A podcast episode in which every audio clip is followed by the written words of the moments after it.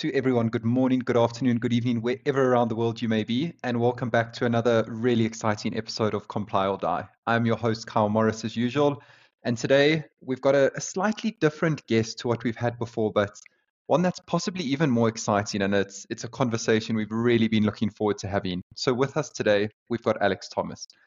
Brief, high level, who is Alex? Currently the CTO and co-founder at Red Sentry a little bit of background about Alex. Started off his career as an ethical hacker, exposing some vulnerabilities in some really big Fortune 500 companies.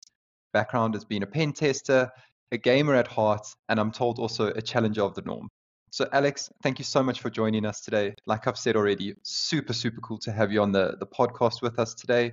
And we did a bit of reading into your story with uh, Valentina, and it really was uh, a very exciting one. So, apart from maybe just those few little insights, tell us a little bit about yourself and, and please feel free to introduce yourself to the listeners.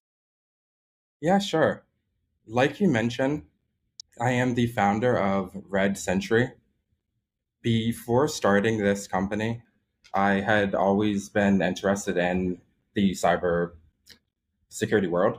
Um, it all started in middle school, high school ish. Um, after that, I ended up going to college for a degree in cyber operations, where where I learned how to analyze malware, program, perform web attacks, um, how to defend against attacks, and then there's a whole bunch of other stuff. Um, after that, I got a job as a pen tester where I basically sat around all day just hacking into Fortune 500 companies, um, legally, of course. Um, I absolutely loved that job. That was like a dream job of mine. Um, I had always wanted to do something like that, and it was and it was just very exciting that I got the chance to actually do that. Um, I did that for several years um, did a bunch of engagements such as web application hacking, um, pen testing, um, internal pen testing, Wi Fi, source code reviews, uh, phishing, all of that stuff. Um, I did that for a couple years. Um, but eventually, I ended up leaving to start my own company, Red Sentry. Awesome. Alex, one one part in that that you mentioned, I'd love to probe a little bit more. You said this this interest all sort of started in middle school. What was that spark? Yeah, the spark. That's a very good question. Um, I would have to say movies. Movies was definitely what first got me interested in it. Um, it was the James Bond, Mission Impossible movies. Like, um, I always wanted to, you know, be a be a you know like secret agent spy type of thing um so i but so but um so i was always fascinated by the hacking scenes in there um they just seemed really hollywood and they just seemed super super cool now that that makes sense even when you you were talking about it and, and starting with the the dream job and hacking these these fortune 500 companies all day long it's exactly where my mind went and I'm sure for a ton of people, it's exactly the same. When you you think about that, it's it's associated. No, that's something you see in the movies. It's not actually something you get to to live and breathe every day. So I suppose we've got a bit of a a superhero. I don't want to call you a villain because you're on the good side of it uh, on the podcast with us today, which is which is really cool. Um, and jumping right into, I mean, we spoke a little bit about the background story. I believe you're into some games, and I'd like to ask you: Does Lizard Squad still give you nightmares? yes, yes. So I have a whole story for them, um, and it's like a well-known story. Um, so it all happened in like 2014 over Christmas. I was a teenager at the time, and then my parents got me a couple Xbox games. I was super excited to go and play them. Um, I ended up going over to my Xbox, signing in. After after that, I I tried to log into the Xbox Live, but I was greeted with a message that said Xbox Live servers down. Um, but so I was like, oh, okay, I'll try again in a couple hours. So I ended up trying again in a couple hours, uh, but I was greeted with the same Xbox servers down message. Um, after that, I went to Google to see if there was anyone else like having this issue because it was, you know, Christmas Day. Um, everyone's unwrapping all of all of their gifts. Everyone's trying to hop on Xbox to play their new game. Um, a little bit later, I saw in the news that a hacker group, Lizard Squad, ended up DDoSing the PlayStation and the Xbox servers, basically taking them offline for millions of millions of people right on Christmas Day, which I just thought was just like insane that a small group of malicious hackers were, you know, able to impact this billion dollar company. Um, so I'm still, you know, fascinated by that to this day, um, especially because of DDoS attacks are still, you know, prevalent today. Um, there's still Fortune 500 companies that are still getting taken out by this very simple DDoS attack. I think, I mean, we're talking Lizard Squad here. It sounds a little bit more like the the Grinch before Christmas kind of story here. Teenage Alex wants to play Xbox, everyone does, and, and all of a sudden you can't. Um, and Alex, one one thing I'm thinking of as we're going through all of this, the the passion and the interest has always been there from a young age. Um, with an event like the story you've just told us, it's it's always been something that I suppose has been a part of you. But how did you actually get started with the hacking? Where did you begin that you actually decided, okay, this is what what I'm going to go with? Was it just from the studying side and that just expanded into this profession and career you've made out of it now? Um, so it all started with just curiosity. Um, I was curious how these movies were able to do these hacks, you know, even though they were very Hollywood and they weren't realistic in there. At the time, like I was just very curious and I was like, oh wow, that's like super cool. They're able to hack into this machine from like across the world. They're able to save the save the day and complete the mission. Um, so I always just thought that that was really cool. Um, and then it just got fueled after that just by like, but back in like the 2010 era, um, there was, you know, Anonymous was all in the news. There was LulzSec, yeah. there was Lizard Squad. There were all of these hacker groups that I just kept on seeing in the news. Um, but um, so it just kind of just kept piquing my interest. Um, you know, after that, like um, I got into like the game hacking space a little bit. Um, you know, mainly into like the game cheats. You know, trying to get like you know infinite gold on my you know Skyrim or something. Um, so I ended up, so I ended up getting into that, and then I would say that that kind of just like like that just kind of led me deeper and deeper into you know into you know like um, how do you do DDoS attacks? How do you do web application attacks? how do you create malware? How do you analyze malware? Um, and then it just kept being this deeper and deeper rabbit hole that just never ended. And even to this day, I'm still learning every single day.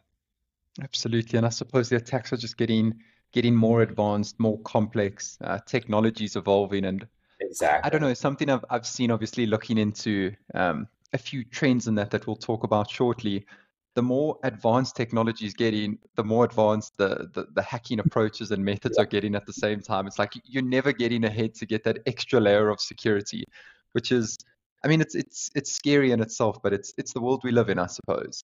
Um, so I'd, I'd love to chal- or channel this conversation now to a, a few specific um, hacking attacks and I mean maybe just using them as as the groundwork. So before today, I obviously went and had a look at some of the more recent cybersecurity incidents, and it's actually terrifying how many there are so frequently. I mean, for example, I went back and for June, just June this month, I found a couple of really big ones around uh, the Black Cat ransomware gang.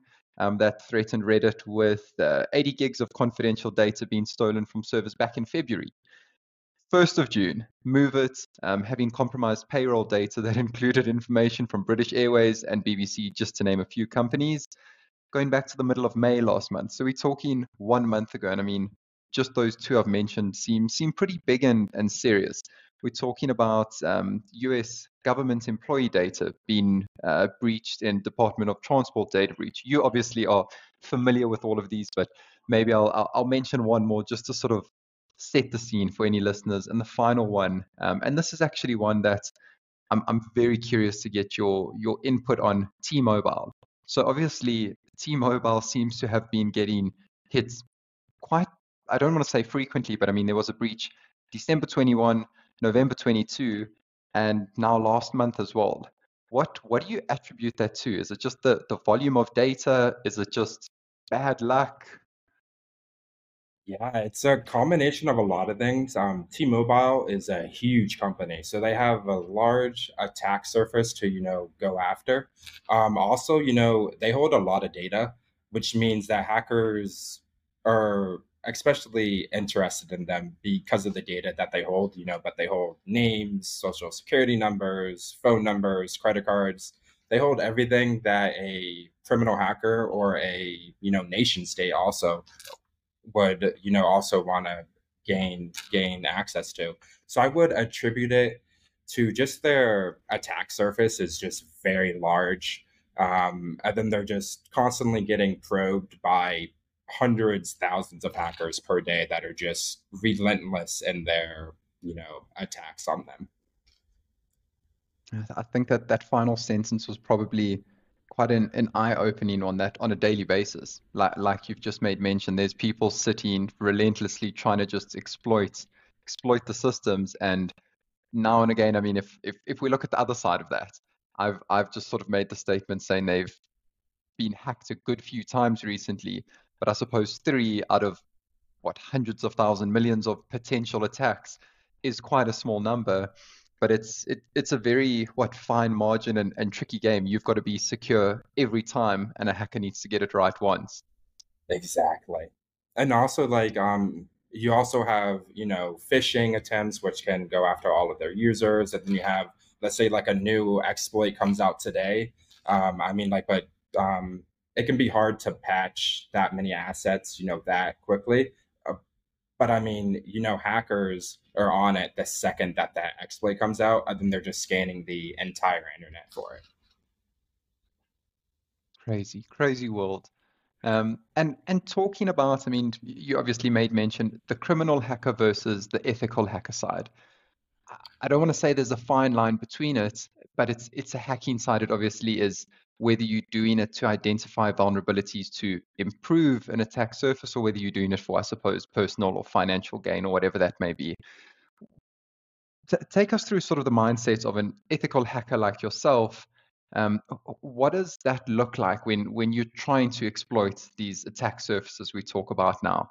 Um, do you try and take the approach where, where you need to get into into a system or exploit that at all costs and sort of work your way back for a secure approach? Yeah, so it depends on the engagement type. Um, so it depends on what the customer wants. Um, if they want us to do a more black box approach, which is where they give us zero information, they maybe give us like the maybe the name of their company, and then we do like a red team on them. Um, that part, we would have zero information. We would, you know, go onto their LinkedIn. We would look at all of their users. We would create emails from that. We would maybe send some phishing emails to their, you know, like let's say we see like, oh, this person is in HR. Let's send them a resume that has some sort of piece of malware attached to it because you know they're in HR and they're reviewing people's resumes all day. So that's just like an easy way in. Um, so I would say that it can really go all over the place. Um, and I do want to say that ethical hackers and malicious hackers use the same exact techniques. The only difference is that one was hired to do it legally, and then it is the other one is doing it for criminal reasons, for you know money, for you know nation state. It could be anything. Um, uh, but they use the same exact techniques though. Um, which which means that we are mimicking hackers in order to try to hack you so that you know someone else someone else who is malicious can't you know use that same technique to you know actually hack you in order to get credit cards social security numbers and you know all of all of that stuff. And alex on on that point you just mentioned hackers are there the, the moment another exploitable avenue comes up to be on top of it and to dive into it. How do you, from a security approach, stay one step ahead of that?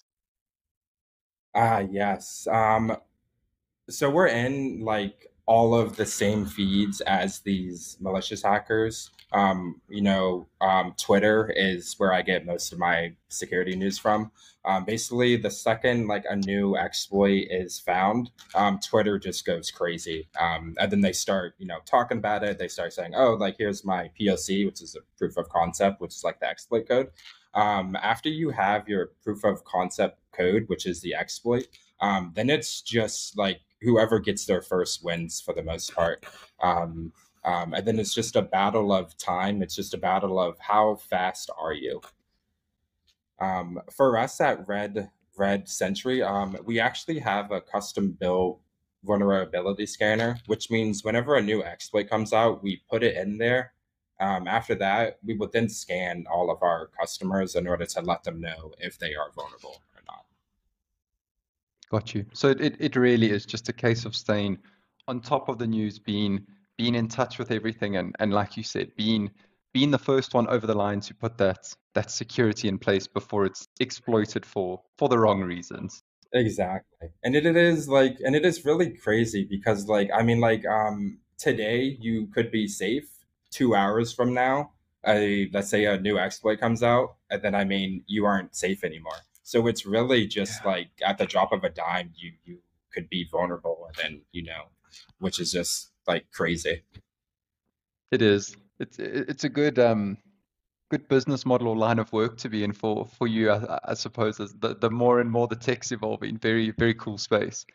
And Alex, let's uh, maybe on that point talking about customers and, and business spaces. If you take a a startup company, which there's hundreds and thousands of every single day that pop up, if you, from your experience, had to give them one security tip, what would that look like? There's so many that I could give, but if I had to give one, um, automated patching, um, that would be a big one because the second that that new exploit comes out, um, let's say there's an exploit in you know um, WordPress.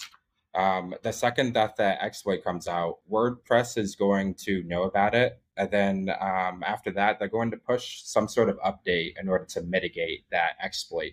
Um, uh, but if you don't have automated updates or you know automated patching, um, that means you have to go in there in order to manually update. Which, which I mean, if it's a race against time, um, you know, it could take you days, hours, months in order to even notice that there is an update.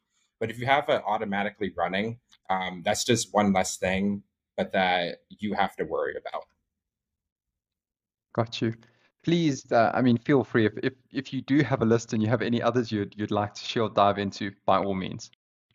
Yeah, sure. Um, phishing. Everyone knows that phishing is like that's how a lot of attacks happen. Phishing and then known exploits are like the two most common ways that people are getting into your network.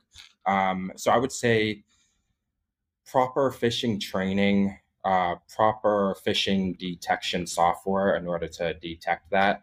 Um, those are the two most common ways. Um, training is a big one, just to make sure that everyone is properly trained so that they can spot a phishing email properly.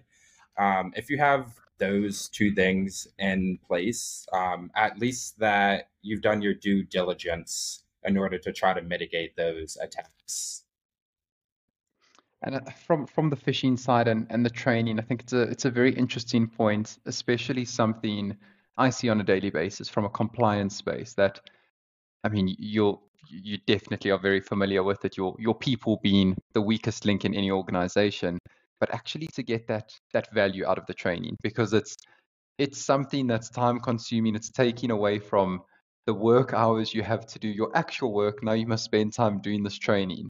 Um, and I mean, apart from scare tactics, and if you don't do the training and you don't have the adequate knowledge, there's a much higher chance you're going to click on a phishing link when you shouldn't be clicking on it. Can you think of anything, Alex, in how to deliver that training in the most valuable way? How do you present it, or is it just something people need to knuckle down and get going on? Yeah, I mean, so there's a lot of training platforms out there. I mean, to be fair, a lot of them are kind of boring to watch. You know, it's just like some video or it's just like some text that you have to read, and then you're just like, okay, next, next, next, then you kind of just like skip through it. Yeah. Um, I would say if if it was more gamified, if it was like more interaction, if let's say like they gave you like a real phishing email, and then it's like, oh, like like find out what's wrong in the email, you know, like something that's more interactive instead of just watching a video or just you know reading some blob of text. Yeah, absolutely. I think the the interactive side, um, it, it hits home. If your your example of clicking next, next, next on videos, I think we've all been all been through that. Um, keeps you in compliance. That's great, cool. You do your your annual training. It's a tick box, but what value did you get out of it? Probably probably not much. Um, Exactly. and let's let's maybe talk a little bit now about compliance specifically. So we spoke a bit about startup organizations and what they might struggle with initially. How do you see vulnerability management playing a role in achieving compliance? Challenges to it, the benefits of, of having proper vulnerability management in place. Oh yes. Um, so I would say that vulnerability management is a requirement for many, many, many of those compliance frameworks, such as you know, like your SOC two. Um, pen tests are also required. Um, it's just one of the things that you want to make sure that you have um, because like if you don't know all of the exploits of all of your exploits um, then there's no way to you know fix them because you know if you don't know about them that means you can't fix them properly um, but so you want to make sure that you have a central place that has all of that data that says okay i'm vulnerable to the you know CVE XYZ. Um, therefore, I should go and apply my patches to that. Um, you know, and then it can also help you um, discern which ones you should prioritize as well. So if you have the CVE that a thousand devices are, you know, vulnerable to, that's probably a quick fix that you could apply to all thousand devices in order to get rid of a thousand CVEs right away. Awesome, Alex. And on, on your point you mentioned with pen testing, let's take the example you've got a you've got a stubborn customer, and we talk about a framework like SOC 2 that yes, there aren't really many ways around it, but in a framework that you've got a lot of flexibility, you've got a customer that says there's no value for us in in doing a, a penetration testing. We don't need to do this. We can figure it out another way. Are there any other alternatives that could give that same value? Yeah, so if you don't get a manual pen test, um, I would always recommend to at least get a vulnerability scanner up and running in order to check for all of your low hanging hanging fruit. Um, pen test can be expensive, so I can definitely see for like a small startup, you know, like finances are limited, which means that you may want a cheaper option. Um, and I would say that vulner the scanning for vulnerabilities, um, that that is definitely the cheaper option. Um, also, you know, it will allow you to identify all of your low hanging fruit. That way, you can at least fix all of those issues first. Got you. And when we talk about these vulnerability scannings and maybe the most cost-effective way to it, a lot of companies nowadays are going fully cloud-based architectures. They're relying on on your big names in the game, uh, your AWS, your Azures, your GCPs, and most of those have service offerings within them. Click on a button, pay a bit more money, and you can have built-in vulnerability scanning. Um, that's what you're referring to, correct? Making use of something like that to get going. Exactly, yes. Um, and then there's also like free tools. There's open source tools out there of which you could download and then just run against your code base. You know, just uh, you know, like if you're um, pushing out your web application code, you probably want in your CI CD pipeline, you probably want some sort of source code scanner in order to make sure that there's no you know SQL injection, cross-site scripting, any of those OWASP top 10 vulnerabilities in there. And Alex, on the point you just mentioned there with your open source options, let's talk proprietary versus open source software. Obviously, I think there's there's a bit of a misconception around it and customers potentially using something that is open source and it not being as safe. Can you help us debunk that? not being as safe. Yeah, so like open source is really good to use um, if you are in like a if you don't want to pay for like the for like a full fledged tool. But you know, like you mentioned, it is open source, um, which means like versus a commercial product, but they have like a whole team behind them. They are financially motivated, which means that they're more motivated to you know keep it up up to date with the latest and greatest stuff. Um, open source software is still very good because it is free and it will find those low hanging fruits. But if you want something a little bit more impactful or a little bit more with like a little bit more power, um, commercial tools are definitely the way to go. Since they have, you know, a hundred hackers that are just writing exploits all day that are putting them in there in order to scan for you.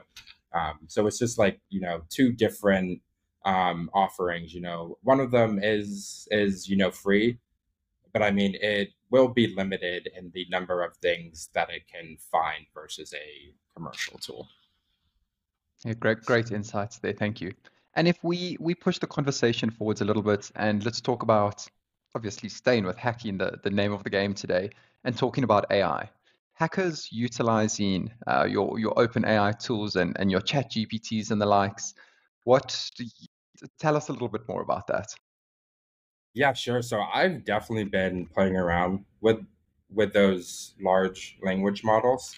Um, GPT is just one of them. Um, there are open source versions of it too, which just like makes it a little bit more dangerous because of Chat GPT. They have restrictions, which means you can't like type in to say create me a phishing email. It'll say, oh, I can't do that. But if you use one of the open source ones, there are no restrictions, which means you could have it do whatever you want it to do.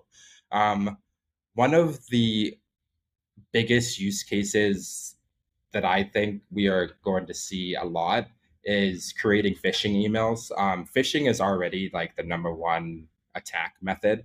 Um, using AI to enhance that is just going to make it even more dangerous.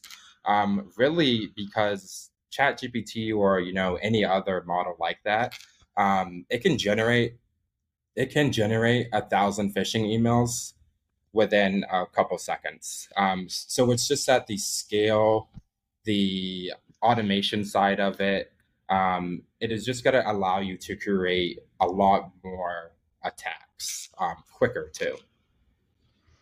Is there any way to to stop the imp- the potential impact of utilizing like the the example you've just made mention of?